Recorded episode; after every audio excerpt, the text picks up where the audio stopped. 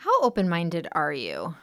How do you walk through life thinking the relationships you make, the people that come across your world, are you seeking out different things in them that can help you later in life?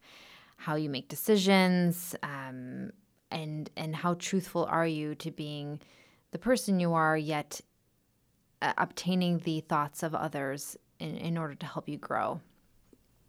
Welcome to this week's episode of The Career Class.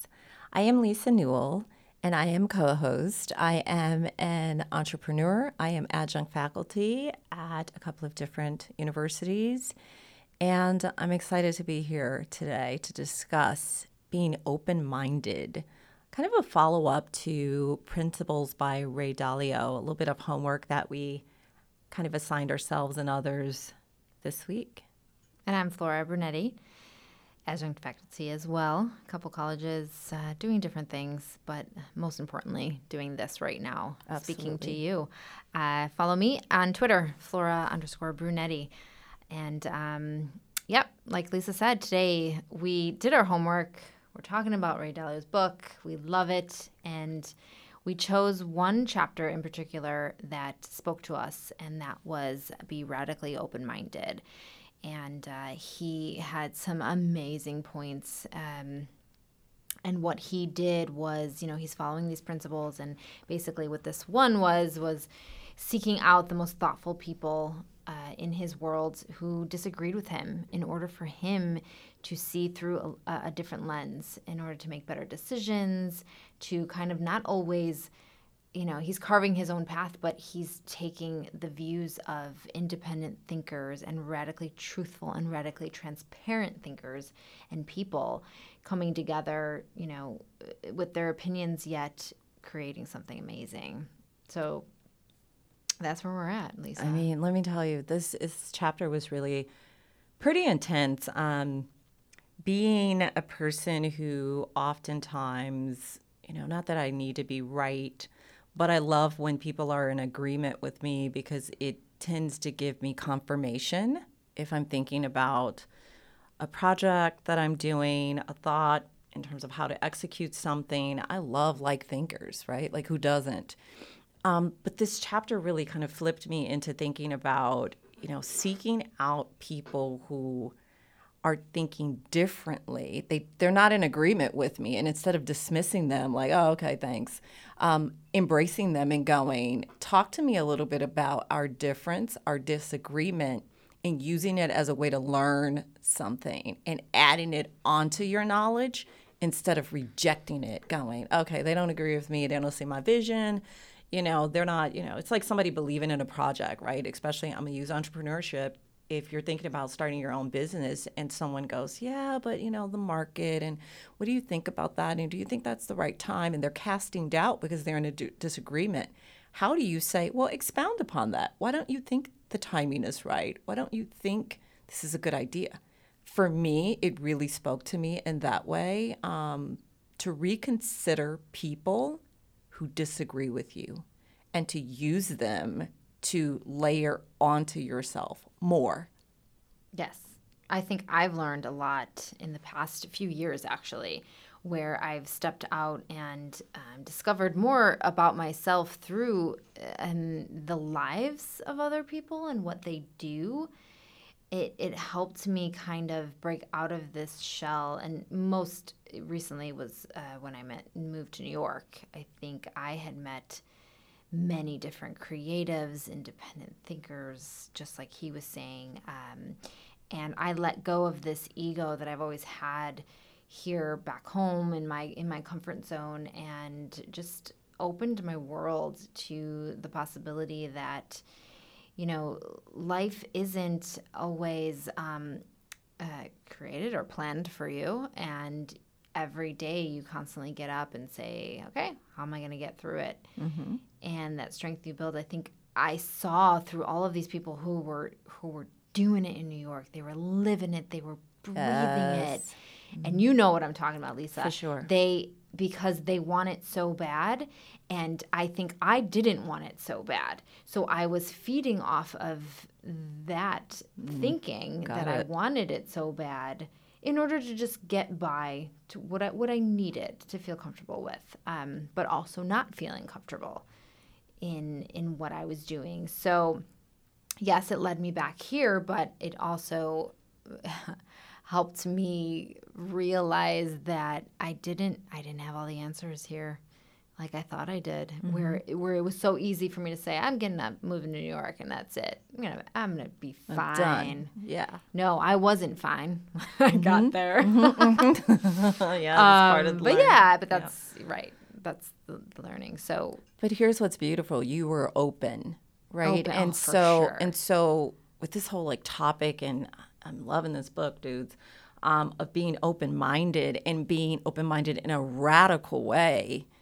Means not just I'm open and feed into me something that I may not know that may, add to my knowledge, add to my understanding, but radically open is I don't agree with what you're saying and it means nothing to me and I love it because it's going to mean something by the time you're finished saying it. That's radical. Oh, yeah. I mean, I could say I didn't agree with the way people were living out there and their day-to-day, and I'm like, How is it that every day you work, you go drink, you go do it again? And what? But they're doing it for that higher purpose. Oh, yeah, for sure. That's the purpose of them right now. It's getting them to deal with what's happening there at the moment. So little stupid example. But. No, but one of value. I parallel that to, especially – I gave a reference to a student before. Many people are working multiple jobs in the field, out of the field. They're figuring out how do I take, these different pieces, right, and tie them back to something bigger that I want to do. And you can. And how am I going to be open about this, right? So if you're working retail, I tell my students all the time in fashion, you may be working on the retail floor, right? But you never know who you may encounter. Right? You have to be open. You can't be, I'm just doing this job because it pays me and it's what I'm doing in school and it's giving me a little bit of insight to the industry, but I hate sales, right? No, you go there, have an open mind to people that you meet, that you speak to, that you engage with, because it's feeding something bigger. All opportunities in industry and out of industry. But what I think propelled me the most in it was how can you be radically open-minded? Sometimes we have to pry ourselves and others open to say, just be open-minded. But how do you be radically open-minded was what I was looking into. Radically, maybe you use your ideas and your thoughts because it could help someone who never thought of it that way. So example yesterday, and I met this guy who was traveling. And he is opening up a business. I can't really talk about it because he couldn't tell me the name. Did you sign an NDA? No, I'm just kidding. Go ahead. No. He didn't document it, right? I'll just say that it is it's going to be a community type of business. Okay. And he, told me the cities he's starting in. And first one, St. Louis, second one, Tampa, third, Vegas, and I believe Chicago is on the radar and might be sooner than later. So he was talking about this idea and, here's me, I was helping him in the sense of what I do, and so totally unrelated, but the idea that I can give him, and I gave him some feedback about the city of Chicago because he's lived here, but he was kind of playing off this idea of where this business should be located. Got it. And so I kind of, I said, all right, well, I can see his view and why he thinks this way. And then I'm like, I'm just going to give him my thoughts. And he honestly took them and he was like, well, yeah, I never thought of it that way. He was radically open-minded. And now, mind you, we are in two different worlds. I know nothing about the business that he's starting, because I have never been in that world. But now I have now brought something to him that he never thought of. And most of it wasn't about the city and the location and where it should be. It was kind of well, here's my background and what I've done. I've lived in a few different cities, and here's what I've seen. And here's now what I want to bring back to this city that I grew up in. And I'm like, I want to find more of my people. Right. And I think what he's creating actually will be that. And I would love to chat about it more once it opens, and I think I'm going to... Sounds like it's community. And right now people It's actually pretty cool. And they're starving for community. Yes. And human connections. Can we use community and human connection? Because if you think about it, being open, who do you draw or who do you put in who gravitates to your circle, right? They're typically people in likeness, right? Like careers, like personalities. Likeness. And then all of a sudden, when this book said, and I read, being radically open, allowing people in your inner circle who disagree with you, mm-hmm. It jarred me a little bit, because I'm like, I love folks in my circle that are like-minded, like thinkers. And that doesn't mean that there isn't diversity in likeness. There is. You can be a diverse thinker, but there has to be a core of connection. This book was basically stating people that you're in disagreement with, that to really probe and get through that layer of why do you disagree? Let me try on how you see this subject matter project. How do you see it? Because I disagree with you completely. Right. But I disagreed with the location. But let me try it on, right? I disagreed with the location of his business. And I actually said that to him. Okay, see. So I see. So yes, it is so, and it actually was empowering to me to know, for instance, a subject. My subject here was the city, mm-hmm. and the people in that particular area, right? So, and he used it, right? He's going to take it, but not. He was open. He was open. He was open. And sometimes what I love about being open is that you do learn. But let's talk really quickly, because I think that we all can, many people will say, oh yeah, absolutely, I'm open-minded.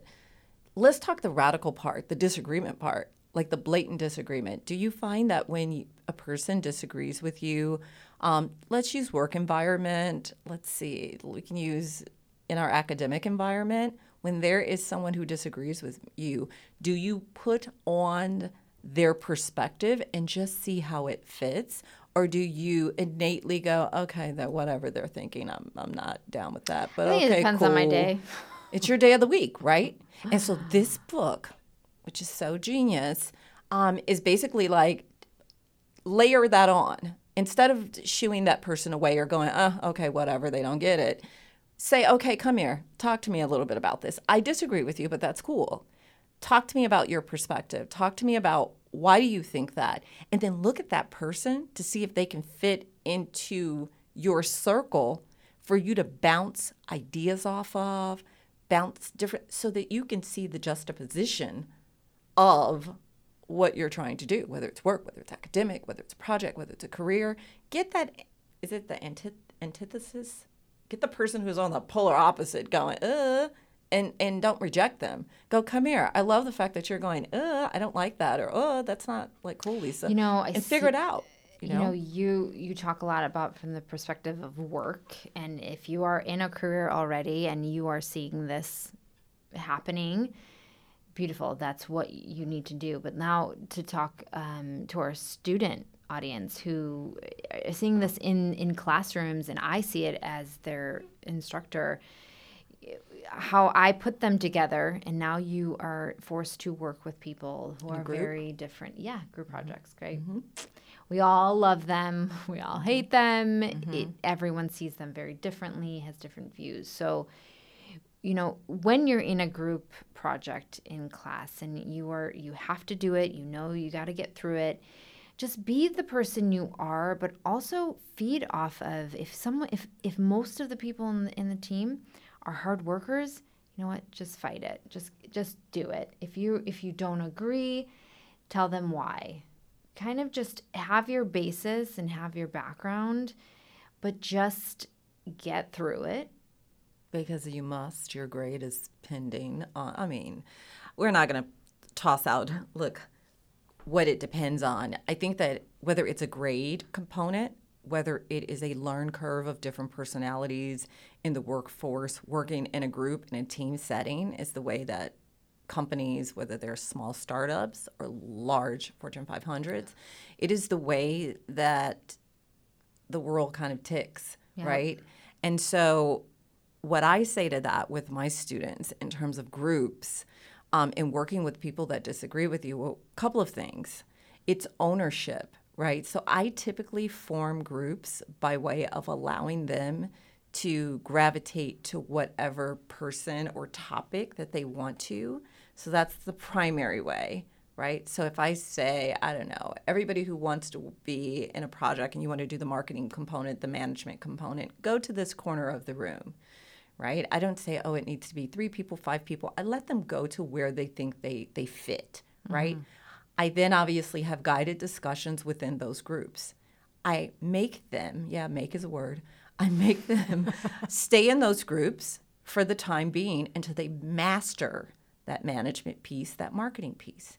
And then I break them out of that group setting and pair them with someone who's polar opposite so that they own their topic. The person who was in the marketing group owns that marketing piece, joins a management person, and that management person owns the piece. Bigger point, not to drag this out, is to say that every person in a team setting needs to have ownership, right? And accountability. And accountability of a particular topic. When you have disagreement, it isn't about rejection. It's about learning. It's about transparency. It's about saying, okay, it's not that I disagree with Flora and she's wrong. It's I want to learn why her perception of what I'm saying is wrong, because maybe there's something for me to get out of it that will expand my vision, give me more understanding, and I can use for the betterment of this, whatever I own, whether it's management, marketing, whatever the piece of the business that you have a stake in, right? So for me, for this, back to open-mindedness, I'm trying to teach that absolutely in a classroom setting. Instead of the day one, a student gets a syllabus and they're like, there's a group project that's this percentage of my grade. Like, is there any time? Yes. There will be some points that are allocated on the basis of behavior, you know, who contributed, who didn't, so on and so forth. But I think that as soon as they see group, it is this autopilot into I'm always the person who leads the group. I'm always the person who is like, why should I get a C when I really did A-level work because someone dragged, you know? And so there are obviously ways to circumvent that. But it's just the word group and team that has this, I don't have time, I work all the time, that you're just, it's you're going into it with a mindset that is not open. No. And you are going to work with people all over the world. Outside. When you leave college, it's going to happen. And no, that's great. That's great what you do. How I try to do it. You know, I try to do it. It's not always effective, but thank you for saying that. It's not always effective. But my point is sometimes you have to allow people to go into their corners and say, here's the options. Gravitate to where you think you fit. It's kind of this self-assessment of where do I fit in this group setting, and then partner with someone, polar opposite of that, and exchange ideas. And, you know, I like how you say find out where you fit. And when you think about that in life settings, yes, think about where you fit, but also be open to how you can fit into something you've never tried before. Because the beauty of that is, you know, I think we just keep learning, and that's how we grow.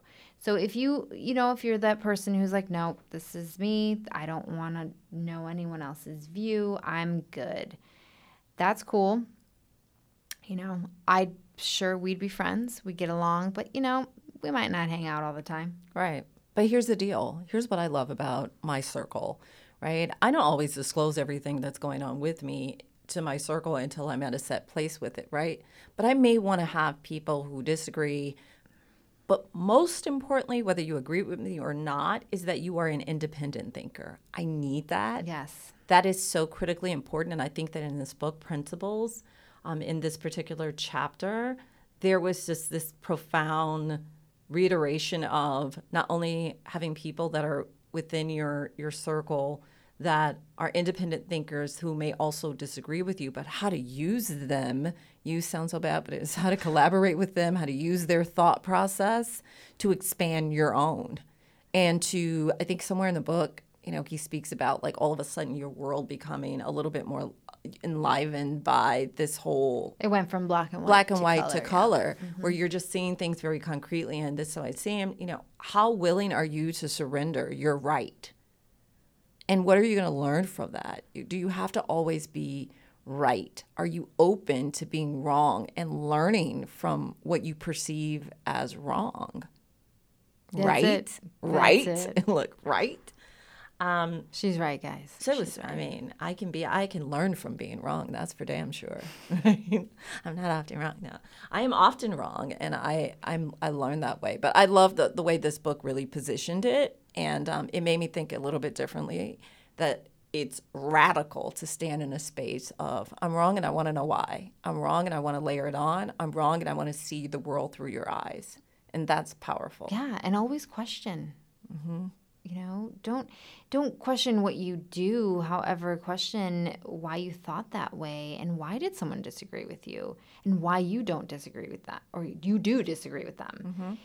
It's not this sense of, you know, everyone is different. Everyone is unique. I think he really talked about uniqueness yes. as a big factor in this whole idea of being open is, you know, trying to find that uniqueness of you.